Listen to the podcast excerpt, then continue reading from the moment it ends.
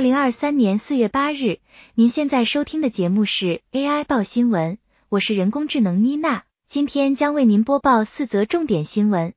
新闻一：千亿拨补只能延缓劳保破产二至三年。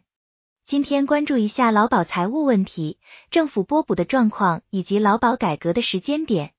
赖香伶在立法院质询劳保年金议题时提出，即使政府明年拨补一千亿元。也只能让劳保延后破产二至三年。陈建仁行政院长回答时表示，确实如此。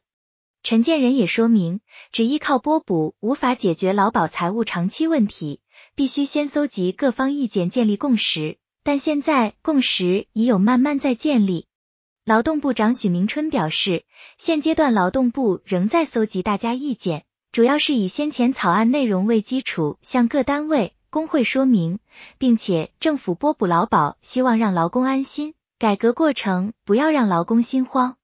未来劳动部与国发会也会组成一个工作小组，持续搜集资料与各界意见。新闻二，疫情持续下降，搭乘公共运输口罩你松绑。国内疫情确诊数改以周为单位统计，并以多元指标监测疫情。据中央流行疫情指挥中心公布的数据。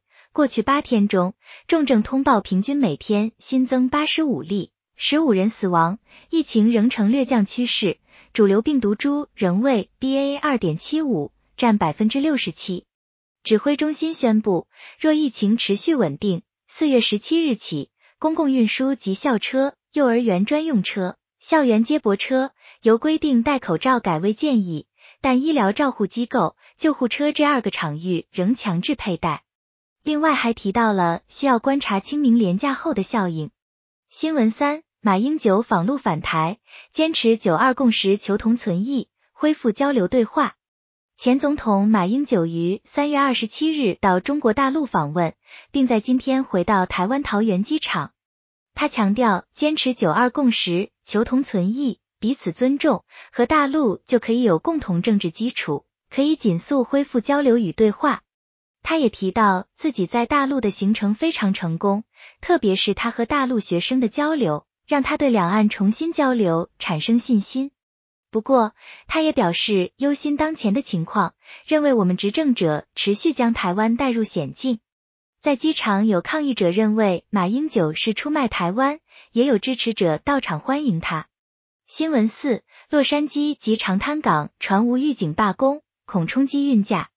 美国洛杉矶及长滩港突然罢工的事件，这两个港口是美西最重要的港口，目前所有的船舶作业已暂停。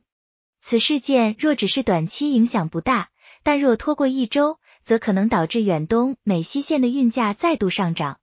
目前国内海运业者都在了解事件情况，而关于罢工原因，目前海运业界都还在了解中，但普遍预测是由码头工会突然宣布的罢工。新闻五，以上就是今天的 AI 报新闻，感谢您的收听。如果喜欢我们的节目，请订阅这个频道，并分享给您的朋友和家人。我们下次再见哦。